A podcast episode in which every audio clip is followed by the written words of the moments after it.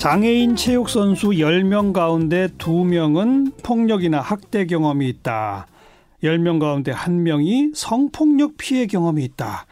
어제 국가인권위원회 스포츠인권특별조사단이 발표한 충격적 내용이죠.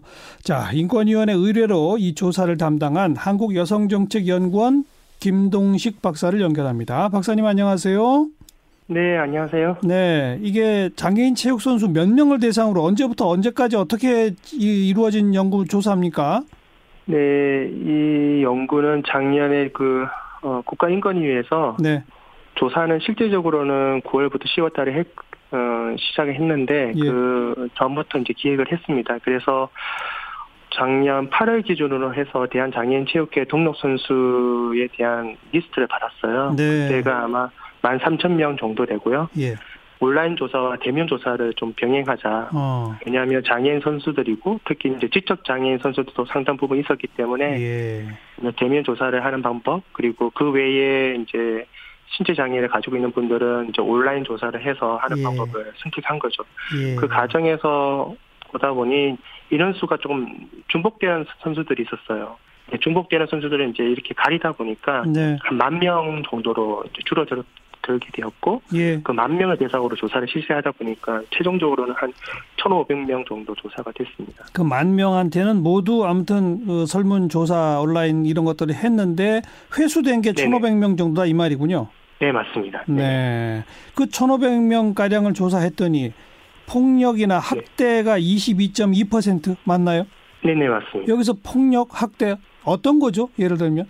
폭력 학대라고 하면 우리가 일반적으로 알고 있는 얼차례, 구타를 비롯해서 음. 뭐 언어적인 비하라든지 뭐 어. 뭐 혐오적인 발언이라든지 그리고 또 어, 이분들이 또 장애를 가지고 있기 때문에 장애에 준하는 운동이 있거든요. 네. 그렇지만 준하, 그, 그것에 준하지 않고 그것을 넘어서는 어. 어 운동이나 훈련을 강요한다든지 어. 아니면은 어떤 얼차례 정도에서 얼차례 수준에서 어떤 뭐 폐쇄된 공간에 예. 혼자 있게 가두어 둔다든지 예. 뭐 이런 어, 상식을 벗어나고 있는 여러 가지 공간적이고 심리적이고 예. 또 신체적인 뭐 이런 상황들이 다 포괄되고 있습니다. 예. 네. 요 폭력 학대 경험 22.2%는 남녀 선수 모두 합한 거죠? 네, 맞습니다. 어. 네. 성폭력 피해 경험이 있다가 9.2%네요.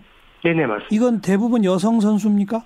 아, 남자 선수들도 있습니다. 어. 보통 일반 성인들 대상으로 조사를 하면 여성들이 상당수가 여성들인데, 네. 어, 체육계로 들어가면 남성들도 많습니다. 왜냐하면 어. 남성들 같은 경우는 육체적인 성폭력, 여기서 육체적 성폭력은 성추행이나 강간이나 강간 미수라고 생각하는데 그 예. 외에 예. 뭐 언어적이든 아니면 시각적으로 뭐 자신의 몸을 보여준다든지 어. 아니면 언어적으로 너는 어 성관계를 해봤니 이런 약간의 웃음거리식의 어떤 농담식의 예. 어, 언어들은 좀 남성들이 좀 더 많이 하거든요. 예. 그래서 예. 보면 남성들도 많이 나오는데 다 종합해 보면 여성들이 더 많이 나와 있습니다. 네, 네. 이 뭐 육체적, 언어적, 시각적 이렇게 쭉 구분해 주셨는데 그 중에 뭐 가장 그 센 게 뭐 예를 들면 정말 강간을 한다든지 이런 거는 어느 정도나 됩니까? 저희들이 조금 이 조사를 기획할 때 인권이랑 좀 어떻게 강도가 깊은 것들을 조금 살펴보자라고 예. 해서 예. 저희들이 한 2, 3개 정도의 설문지를 만드는데 그 안에 저희들이 넣었던 거는 육체적인 성폭력, 여기서 육체적 성폭력은 성추행, 음. 강간, 강간 미수 부분들을 조금 최대한 어, 장애를 가지고 계시기 때문에 예. 장애와 관련되어 있는 운동 환경 속에서 얻을 수 있는 여러 가지 어, 유사한 행위들을 조금 예시로 들어서 예. 이런 경험들이 있었는지를 물어봤거든요. 그랬더니. 그렇기 때문에 어. 어, 한 6.60, 뭐, 6% 이상, 음. 어, 그런 육체적인 성폭력이 나온 그래요. 걸로 나와 있습니다. 네네. 혹시 이게 그 체육계 비장애인 다른 선수들하고 비교해 보면 어떨까요?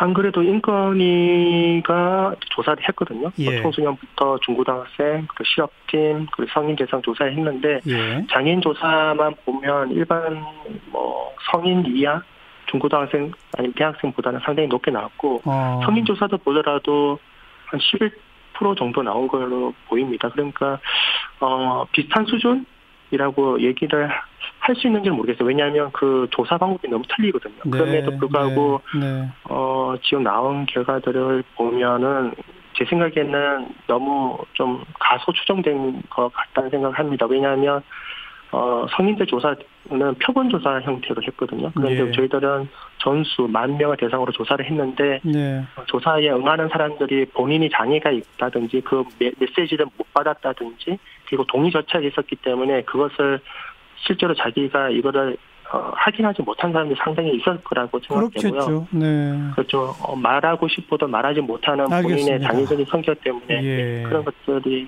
예, 반영되지 않았습니다. 그러니까 조금 더 면밀하고 제대로 조사가 이루어진다면 지금보다도 피해가 더 많을 거다라고 보신다 이 말이고 비장의 선수보다도 훨씬 심하다 이런 거군요 한마디로. 네, 그럴 수 있을 것 같습니다. 아, 그리고 지금 이 피해를 호소하는 뭐 22% 9%의 미성년자가 어느 정도나 되는 거예요? 여기서 미성년자를 보면은 미성년자 안에서 성폭력 당한 분들을 봐야 되거든요. 왜냐하면 네, 예. 전체 조사에서 미성년자는 그 소수입니다. 아. 1명 정도밖에 안 되기 때문에. 알겠어요. 그럼 미성년 미성년 응답자 가운데는 몇 프로쯤 나왔어요? 9.6% 정도 나옵니다. 어, 평균하고 비슷한데 조금 더 높네요. 네네네 네, 맞습니다. 폭력이나 학대 경험도 비슷합니까? 네, 비슷합니다. 네. 장애인 선수 당사자들 직접 만나 인터뷰도 많이 하셨죠? 네, 맞습니다. 그 선수들이 제일 힘들어 하던 게 뭐든가요? 어, 뭐 특별히 저희들이 계속 이제 폭력에 대한 문제, 성폭력에 대한 문제를 물어봤을 때에 그것을 사실을 알지 못한다는 것이죠. 어. 실제적으로 이것이 성폭력인지 성희롱인지 허허. 나이가 지금 경험하고 있는 것들이 정말 성폭력인지 네. 성추행인지를 잘 모르고 있다는 것이 가장 큰 문제였고요. 어. 이런 이런 사항들을 저희들이 인터뷰하는 과정에서 물어봤을 때는 본인들도 놀라고 네. 아 그것이 그런 행위였는지에 대해서는 어. 어 교육을 받았으면 좋겠다는 얘기를 많이 하고 있습니다. 네. 성폭력인지 성희롱인지조차 모르는 그런 선수들을 대상으로 지도자들이 마구 그런 추행을 한다는 거 아닙니까? 가장 큰 문제는 이제 장애인 선수들이 많이 지적하는 거는 이제 지도자들이 가지고 있는 장애 감수성이 떨어진다는 부분 그리고 네. 비장애인 어 선수 경험자들이 선, 지도자로 오기 때문에 어, 장애인 선수들의 그런 상황이라든지 신체적인 예. 문제라든지 이런 예. 것들을 잘 모르기 때문에 발생되는 문제라고 본인들은 생각하고 있는 것 같습니다. 네. 혹시 이런 피해를 당하고 외부에 신고하거나 뭐 하소연하거나 하던가요? 못 하던가요? 거의 조사를 해보면 한뭐 뭐 10%, 20%좀 내외로 이제 음. 외부 외부죠. 내부는 어렵고요. 예. 외부에라고 하면 해바라기 센터라든지 예. 여성 폭력 상담소라든지 이런 데서 좀 알리고 있지만 그것조차도 잘 모르고 있습니다. 아. 내가 어디에 신고를 해야 되는지도 잘 모르고 있고요. 네. 다만 이제 주변의 동료들이나 간혹 부모님들한테 알리는 부분들도 아주 소수에 불구하고 그만큼 알렸을 때에 어, 자기한테 올 수 있는 여러 가지 압박들 그렇죠. 그리고 경기 출전에 대한 어떤 문제점들이 너무 많기 때문에 예. 혼자 예 그것을 소화하고 있는 것 같습니다. 예. 인권위원회는 이런 조사를 바탕으로 정책 개선 대안 마련하겠다고 하는데 우리 김 박사님은 어떤 대안이 필요하다고 보시는지 마지막으로 한 말씀. 일단은 이거는 장애인 선수들이기 때문에 나타날 수 있는 문제이기도 하고 뭐 특수성도 있지만 또 우리나라 전반적으로 가지고 있는 위계적인 문제가 상당히 크다고 생각되고요.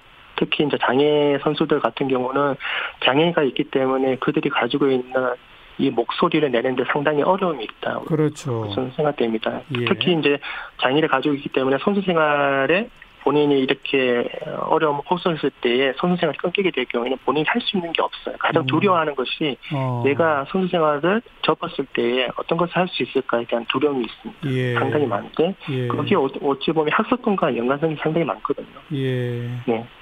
그런 것들 좀 해결되면 이분들도 좀 목소리를 높일 수 있는데 그러지 못하니까 절대적으로 지도자의 그런 여러 가지 문제점들을 음. 스스로 음. 이제 감내하고 그것이 자연스럽다는 것보다는 부당하지만 내가 어쩔 수 없이 참을 수밖에 없다. 할 수밖에 아, 없기 때문에. 네네. 알겠습니다.